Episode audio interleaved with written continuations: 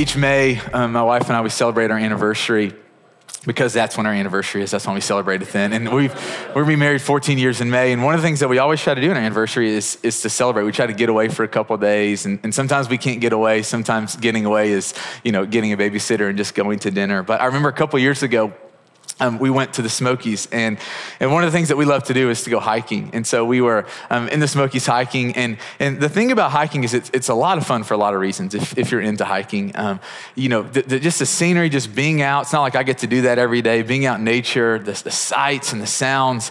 Um, but isn't it true that with, with hiking, at least when you're on a mountain, the best part of hiking is getting to the summit, right?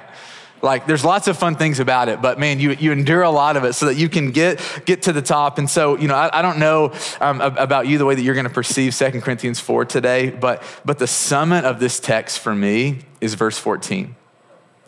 And so today we're going to just kind of be walking through this text. I'm going to be pointing things out, and, and there might be some things that spark in your heart, but my goal is to get us to verse 14 so that we can see. You know, when you get to the summit, things are just clearer. You can see further, and there's not, there's not brush and there's not trees. You can see into this. And so my hope this morning is that, is that as we're walking through this text, that, man, God speaks to us along the trail and that there are things that man they, they speak into our heart and they, and they awaken things in us. But I, but I hope that when we get to 14 it's that moment where we go yes it was worth it to listen to brandon for that long to get here. Like that's my hope for us this morning you know?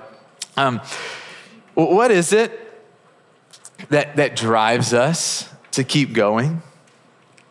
Um, what is it that drives us to, to not give up when something hard comes our way you know, the reality is it's, it's different for each of us and it's different for every difficulty that we face in life.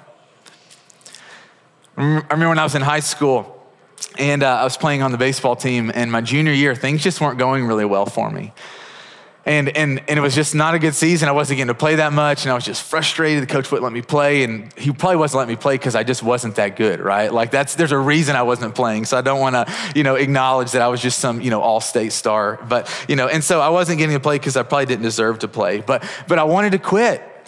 I was frustrated. I'm like, I'm a junior and I'm sitting on the bench. I don't want to be, I want to be in the game. And, and I remember in that season, my parents just looking at me and like, Brandon, you can't quit. Like, we're not going to let you quit this game. You started it. You've, you've got to finish it. And you see, my parents had lived enough life to know that, that they were trying to develop this resolve in me. Um, this, this toughness in me that just because something hard comes along, it doesn't mean that, that you just get to quit and, and lay it down. And so, you know, for, for, for you, you think about maybe a hard class that you were in, in in grad school or in undergrad. Or maybe there's, there's friction right now in a friendship or maybe you're in a situation with one of your kids where you're parenting and you're just at a loss at what to do. And isn't it true so often that the easy thing to do is just to do nothing, is just to quit, is to change majors, to give up on that friendship, to, to, to do nothing. And I go, but you think about it. That's so often not the thing that we do. And what is it that drives us to stay the course, to keep going, to not give up when something hard comes our way? And I believe what it is, is it's a, a desired outcome. It's, it's, it's we see through the hard thing to see the thing that we hope for, the thing that we really want. My wife and I this week, we were watching this documentary on um, the Apostle Paul. And so, if you, if you know who Paul is, if, if in, the, in, the, Bible, in the New Testament, broke up in the Old Testament, the New Testament, Paul wrote over half of the New Testament books in the Bible. Not over half, he wrote almost half of the books in the New Testament. And, and Paul, a little bit about his story, he, he didn't grow up in a Christian home. He didn't grow up going to, you know, knowing about Jesus and loving Jesus and following Jesus. No, he, he, he was a convert to Christianity later in life. And, and, and what you discover as you are reading through the New Testament is that Paul's life was really marked by these three different missionary discipleship journeys, these different seasons where, where he would leave home. And, and for a season, he would just travel all around what is now the, the Middle East for the purpose of helping people come to know Jesus. I mean, three different times, three different seasons in, in his adult life. This is what he did. This is what he gave his time to. And, and we were watching this documentary, and it was, you know, just showing all these places, the, the Roman roads that he walked on all these sites in what is now modern day Turkey that, that Paul would go to. And, and so they were showing all these different cities as you go and read through the book of Acts, these cities that I've never been to. Maybe some of you have visited there and have seen these in, with your own eyes, but I've never seen them. And so they were showing all these different cities that he would have visited. And, and, and they were talking about all the hardships that it would have, would have cost Paul to get to all these cities, that, that there were these, you know, storms and in order to get to, to these places, he would have to travel by boat. And don't think boats like we have it today. You know, he's not cruising on some cruise liner to, to get there. It's, it's roughing it. It's, it's bo- bo- boats that weren't even made for passengers, that were intended for cargo, and they just catch a ride. Or, or, or he didn't have planes and he didn't have cars, that he was walking places. And, and, and, and so he had all these physical things. And then he would get to these cities, and then he's in danger of, of, of animals. And then he faced danger of, of robbers, and he and, they, and then and, and maybe the hardest thing is that, that in every city he faced rejection. You ever been rejected? Where, where someone looks at you and they go, You're crazy. I want nothing to do with you. And over and over again, Paul, he submitted himself to, to these hardships, that leaving home and, and going all over the world. He submitted himself. Why? What drove him to keep going? I just kept asking myself as I was watching this, what was it that, that caused Paul to keep going? Over and over and over and over again. And it's because he saw through the hardship to see the hope. That he knew this life was best lived pleasing Jesus. And he knew that if he lived this life pleasing Jesus, through the hardships of this life on the other side, he would, would be experiencing life with Jesus in the fullness. It was Jesus. Life with him now, life with him in the future that, that kept him going. And so I want to go through Second Corinthians chapter 4, just kind of walk through this. We're going to walk up the trail to get to 14. And so this is how Paul begins verse 1 in Second Corinthians 4. He says, Therefore, since through God's mercy we have this ministry, we do not lose heart. Therefore, since through God's mercy we have this ministry, we do not lose heart. And there's so much gold in this text. I wish we could just camp out here for, for the next week. You know, what, what I love, I want to point out a couple things here. Paul never got far from the mercy of Jesus. You know, Paul understood that, that God came and found him when he was an enemy of God, not a friend of God when he was actively working against the things that God was doing, he understood that, that it wasn't because he was so good and so smart that he tried so hard. No, he understood that he was running from God, rebelling against God. And it was in that moment that the mercy of God came and found him and pulled him in. You see, it was the mercy of God that Paul never got away from. Because, you know, when we get away from the mercy of God, what happens is arrogance comes in. When we forget about what we were like before Christ came and found us, we walk around with, with judgmental spirits and harsh attitudes. But when we understand, when we don't get far from the mercy of God, we for, remember what we were like when Christ came and found us. Man, we can be useful to God in this life. He says, since through God's mercy we have this ministry. And I love this. He doesn't say, I have this ministry. What does he say? What does he say? We. Who's he talking about? He's talking about God's people. And you go back and you read Second Corinthians chapter 3, the chapter right before this, and he unpacks this ministry. What mercy is he talking about that we as God's people have received? You know what the, the ministry is? It's a ministry that is led by the Holy Spirit. A ministry that works through each of us that works through you, Keegan, that works through you, Travis, that works through you, Nash, that works through you, Brooke, that works through us to do what? To bring others into right standing with God, into the righteousness of God. This, this ministry that we've been given, that, that, that, that God works through you, Landon, through you, Anna, to bring people who are not in freedom into freedom that works through us to help transform the people around us into the fullness of Jesus. It's a ministry that's marked by boldness.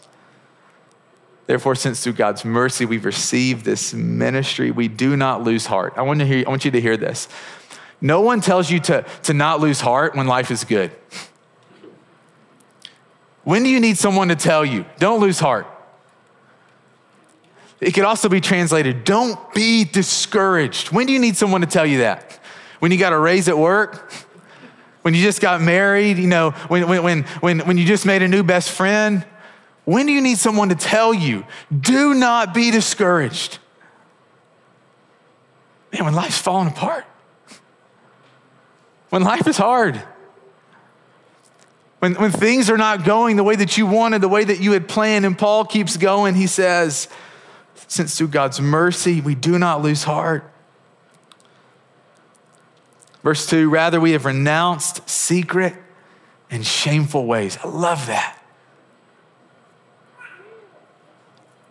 We've renounced secret and shameful ways. You're like, Brandon, are you really going to get to verse 14? You're taking a lot of time. You know, we're starting at the, the beginning of the trailhead. There's lots of things I'm trying to point out. We're not going to go into detail in all these verses. We've renounced secret and shameful ways. Think about this, really. Is there any secret, shameful sin that you're hiding right now? This morning, my encouragement to you is, is to part from it, um, to, to confess it. Man, to ask for help. I, I really believe that, that this is a, a life saving boat, that God's appeal for you To bring it into the light. You know, you think about this if you're if you're in the ocean and you're drowning, this is the, the picture of what sin does. This is what shame does. It, it brings us under, it pulls us into the dark, and God in his mercy is saying, renounce your secret and shameful ways. I'm not going to invite you to come up here and get on the microphone and, and tell everybody your, your secret and shameful sin, but my encouragement to you this morning is to, is to bring it into the light. This is God's appeal, lay it down. Let it go. Live in the light. No more duplicity. No more fear of being found out. No more drowning. No more shame. Man, sin weighs on us so heavy. I remember in high school trying to, to hide this secret sin of my life, and, and it, it made anxiety come because I was worried about people finding out that the duplicitous life that I was living. And this is what sin does it sucks all the joy out of life.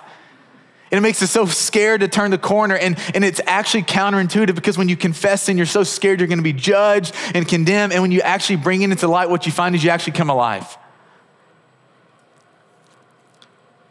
Verse 3, Paul says, even if our gospel is veiled, it's veiled to those who are perishing. The word for perish, it, it means to are being destroyed, but it also means those who are losing. Or think about it like this those who are missing out on God. Missing out on life with God right now. Verse 4 says, The God, listen to this, this is serious words that Paul writes. The God of this age has blinded the minds of unbelievers. That word mind there, it's it's talking about the thoughts, it's talking about the purposes. It says that the God of this age, that Satan has blinded the thoughts and the purposes of people who, who don't yet follow Jesus so that they cannot see the light of the gospel that displays the glory of Christ. That word glory, it means the honor, the greatness of Christ, who is the image of God. There's so much in this. For those of us who are followers of Jesus, we got to understand this that, that our, our friends and our families who, who don't follow Jesus, there's a spiritual battle going on. There's a spiritual blinding of, of, of the heart, of, of, the eyes. And the good news is, you know, 2 Corinthians 3 says that whenever anyone turns to the Lord, that the veil is taken away, the blinders come off. You start to see that, that Jesus is not just one moral teacher among many, that he's not just this good philosophical teacher, that he's not just this one spiritual leader. Because when you're saying that, you're acknowledging that, that, that, that you're not acknowledging the things that Jesus has said. Jesus makes claims about himself that he's a son of God, that he's the savior of the world, the king of heaven and earth. And to say that Jesus is anything less is, is, is dishonoring Jesus. I love this. Paul says that, that, that, that the, the God of this age has blinded the minds of unbelievers. Keeps going. But what we preach is not ourselves, but Jesus Christ is Lord ourselves as your servants for Jesus' sake. For God, who said, Let light shine out of darkness, He made His light shine in our hearts to give us the light of the knowledge of God's glory displayed in the face of Christ. Keeps reading, keeps going to verse 7. But we have this treasure in jars of clay to show that this all surpassing power is from God and not from us. We have this treasure in jars of clay. It's, it's, beautiful. He's, he's comparing the treasure with that which holds it. He's compar- comparing us to the thing that's inside of us as God's people. Jars of clay were super common, they were everywhere back when this was written. They were disposable. You couldn't even recycle them. A, a jar of clay, once it was broken, it was thrown away. Couldn't use it anymore. You would never put a treasure in a jar of clay. And I love this because he's drawing the attention to, to what he's done. And we tend to think so much, so high of ourselves. And he's like, man, you're like a jar of clay compared to the thing that you carry. And he's not diminishing us. He's really not. He's not saying you're worthless, you're disposable. What he's wanting us to understand is the excellence, the superlative quality of what is in us of what we have, of where it comes from, that, that it's not from us, it's from God. And what he's talking about, that treasure, is that what God has done in us through revealing Jesus to us. It's no small thing. Maybe if you grew up in church or, or you've, this is, you know, you, you, you're, you're here every Sunday or maybe you're here every Easter and, you, and you've heard this over and over and over again. It is no small thing that the God of the universe has reached down and helped you Believe in Jesus. It's no small thing. Verse 8 We are hard pressed on every side. Imagine Paul writing this. The rejection he faced, the hardship. He said, We're hard pressed on every side, but we're not crushed. He says, We're perplexed, we're at a loss, but we're not in despair. We're persecuted but not abandoned. We're struck down but not destroyed. He says we always carry around in our body the death of Jesus so that the life of Jesus may also be revealed in our body. For we who are alive are always being given over to death for Jesus' sake, so that his life may also be revealed in our mortal body. And I love that. That, that, that word revealed, that, that his life would be manifested, that his life would be seen in us. You know, as followers of Jesus, part of what it means to follow Christ is that we die to ourselves so that Jesus can live in us. That, that we give over the, the, the, the steering wheel of our life, the reins of our life, so that Jesus can, can guide us. And it's not just because he's the all knowing one who, who understands things, who, who knows how to walk with us and, and lead us. It's, it's, he, he does it so that other people can see Jesus through us. Do you understand that? That, that part of the reason that we die to ourselves, that, that we let Christ be the Lord of our lives, is so that, so that the beauty of Jesus, the fullness of Jesus, the character and the heart of Jesus could be seen and experienced by the world through us. You know, Jesus right now in heaven is revealing that he is God to people all over the world. I mean, he's doing it. One of my friends, he's, he's working among Muslim refugees in the Middle East. And he talks about how, how Jesus is showing up and appearing to people in dreams at night, in visions, and saying, you know, come to me, give your life to me. I am real. Lay aside this. And so Jesus has no problem communicating who he is. But one of the ways that he loves to work and chooses to work is to work through his people, to show the world who he is, what he's like. Because when you see Jesus in people, you're drawn to Jesus. It's, it's so counter this world. Remember many years ago this story, and I've shared this here before, but I remember after the, the Charleston church shooting, the shooter walks in and, and, and, and, he shoots these people, and many people die. They lose their lives, and it was just this tragic moment. And I remember this, this moment where, where one of the people who lost their family members gets on national television And it's like, what's he going to say? And he says to the shooter, Me and my family, we forgive you. And more than anything, we want you to come to know the love of Jesus. I remember seeing that on national television. It's like, whoa. This guy just lost people in his family that he loves dearly. And for this man who, who just inflicted the murder, who, who was senseless and, and heartless and cold, and he says, anyone who would do that doesn't know Jesus, and I want you to know Jesus. Guys, it's not just the, the, that Jesus is seen when we're wrong, when we get a chance to forgive. No, it's, it's, it's displayed in every part of our life and how we talk and, and, and what we talk about. Take an inventory of the things that you talk about. How often are you talking about Jesus and the things that He's doing in your life and in your heart and in your family? And I go, I look at my life and I go, man, I, I want that to increase. I don't know if a random stranger came and spent time with me, if they would know that I'm completely caught up in Jesus. I spend a lot more time talking about other things. It's about, it's about where we spend our time. I was talking to Kimberlyn this morning. Kimberlyn's a part of Keela's discipleship group, and she said Keela's uh, part of our church family challenged the, the women to to wake up every morning, spend an hour with God. And Kimberlyn's going, I've been waking up, spending time with God. And, and here's what I found I want more time with God. Because once you sit in his presence, once you get to know his heart, you just want him more and more and more and more.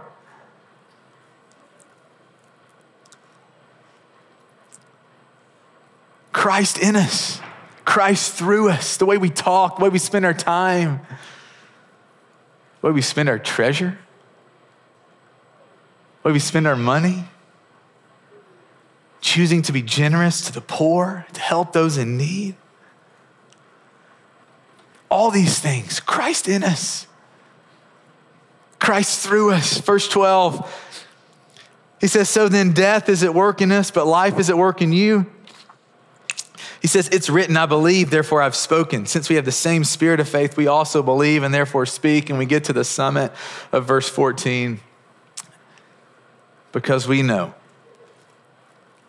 Because we know. We know that the one who raised Jesus, the Lord, from the dead will also raise us with Jesus and present us with you to himself. See, Easter Sunday morning, it's the moment that the Son of God, not just a nice person, that God Himself, the sinless one, the perfect one, the, the, the King of all kings, the one who was there in the beginning, who all things were made through him, this, this God who saw our sin and our rebellion, and, and he didn't just choose to throw in the towel on, on us. He didn't just choose because it was hard, because we were rebelling. He didn't just say, I'm done. No, Jesus came close and he was crushed. He was hung on a cross on a Friday. But on Easter Sunday morning, he rose from the dead. He came back to life. It's, it's the day when, when hope when hope of, of, of life with God and being right with God and, and spending eternity with God became more than just a wishful thought, it became an inevitable reality. That we are talking about Jesus, the one that not even death itself can stop. Jesus, the one that, that death is not strong enough to keep down. Death is the ultimate stopper. Maybe not of movements. Movements can live on after people, but death is the ultimate stopper of people. No more dreaming, no more doing. When you see death, what you hear is, your time is done. But Jesus went into death and he overcame it. He rose from the dead. that the Son of God died on Friday, was rose, he rose from the dead on Sunday. And the scriptures tell us that when we believe this in our heart, that he did this, that, that, that he is now alive. Scripture, you know what it says in Romans 10? It says that when we believe this, we are justified. It's a foolish thought when you think about it.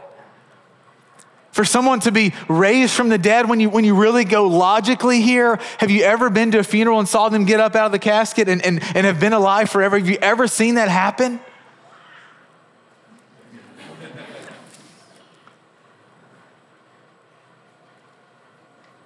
When we believe this, you're justified with God. How does that work? I don't know. But when God sees you willing to believe that in your heart, He declares you to be righteous. That your sin and your shame and all the rebellion, it's, it's done away with. And the thing about life with Jesus, though, is, is it can't just stay private. That, that walking with Jesus is never just this one on one thing with God. When people say that, they're actually missing it because faith, true faith in Jesus, always comes out in the fruit of your life. That when you really believe that Jesus died and rose again, you, you won't keep it secret. And there's no shame about you. There's, there's no part of you that's ashamed to be associated with Jesus when, when real faith that the real Son of God chose to deal with your sin, not by dismissing it, not by doing away with you, but by dying for you and, and triumphing over death, giving you hope, giving you a future. When you understand that, the response of your heart is to bear fruit for God for the rest of your life. To declare with your mouth, Jesus is my Lord. And to not just say that, there's, there's no power when you say something, but your life doesn't actually reflect it. He's not saying in Romans 10, just, just utter this phrase, Jesus, Lord. No, he's saying, let your life, every part of your life, your, your language and your heart, and the way you treat your spouse, and the way you treat your kids, the way you live at work, the way that you interact with your, your, your, your, your barber, the way that you interact with your barista, let every part of your life reveal that Jesus is your Lord. And the reality is that none of us live like that. None of us do. We want to, but none of us do. But this is what allows us to endure the hard things in life. Man, to keep going when we stumble. To, to not give up when, man, we've had a bad day or a, a bad week or a bad month or a bad season or a bad decade with God, He always says, Come home. Come home. Let's go. I got plans for you. I got life for you. I got fruit for you to bear in your life. Doesn't matter what you've done, come home. Believe in Jesus. Believe in the Lord Jesus. What happens when this is our reality? When we believe, when Jesus is the Lord of our lives? You know what happens? Death loses its sting in our lives. We start to live with confidence. We, we start to live radical lives of, of, of selflessness and generosity and compassion. Because we know we're not trying to get everything out of this life, there's life for us on the other side. What would compel Paul to spend his life going and sharing Jesus? He knew that this life wasn't just about what he could get, it was about what he could give in this life. Who could, who could experience the life changing grace? Who needed it like he did? Verse 15, we're almost done. All this is for your benefit, so that the grace, I love this, that's reaching more and more people may cause thanksgiving to overflow to the glory of God. May we be people that overflow with thanksgiving to the glory of God because of the way that grace is reaching more and more people. Verse 16, therefore, here it is again, we do not lose heart. He says it twice. If you're discouraged this morning, he says it twice because he knows we need it. Don't be discouraged. Do not lose your heart. Do not quit. Get your heart back. Do not quit. Don't lose heart. He says outwardly, we're wasting away, all of us. But inwardly, We're being renewed day by day. For our light, verse 17, and our momentary troubles are achieving for us an eternal glory that far, out, that far outweighs them all. Verse 18, so we fix our eyes not on what is seen, but on what is unseen.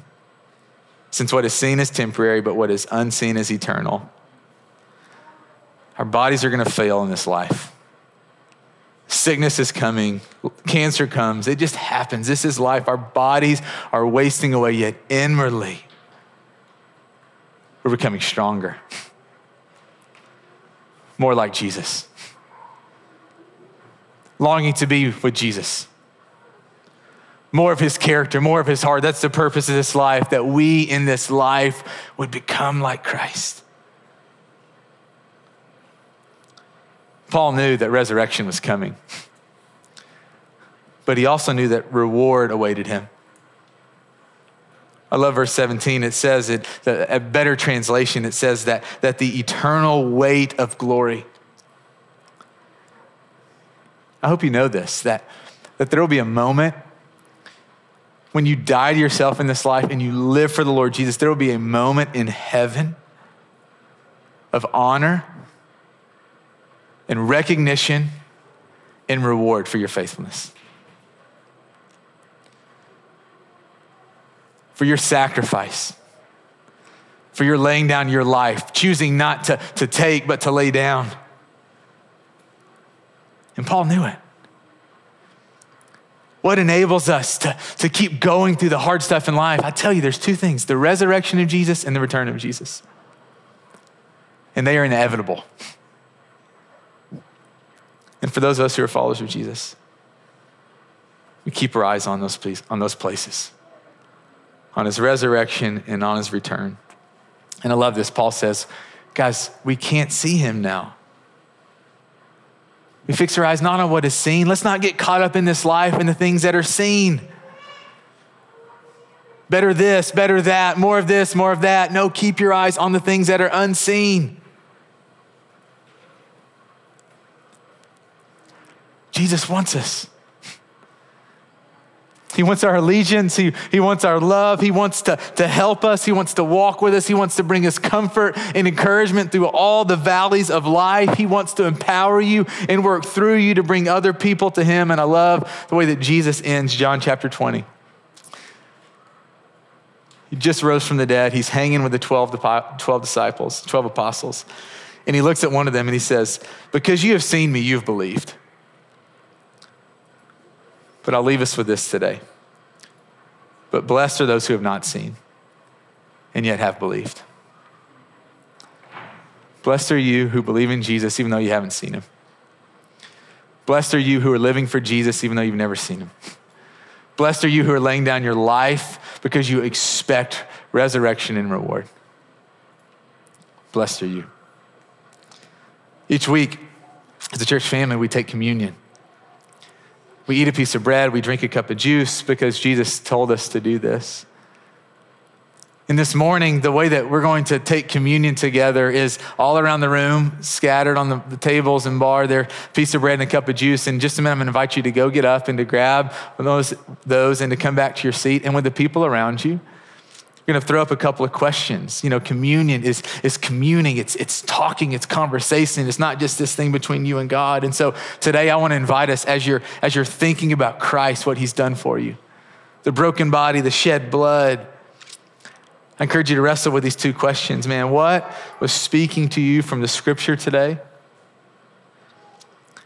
The second thing is there, is there anything the Lord is inviting you to start believing or to start doing?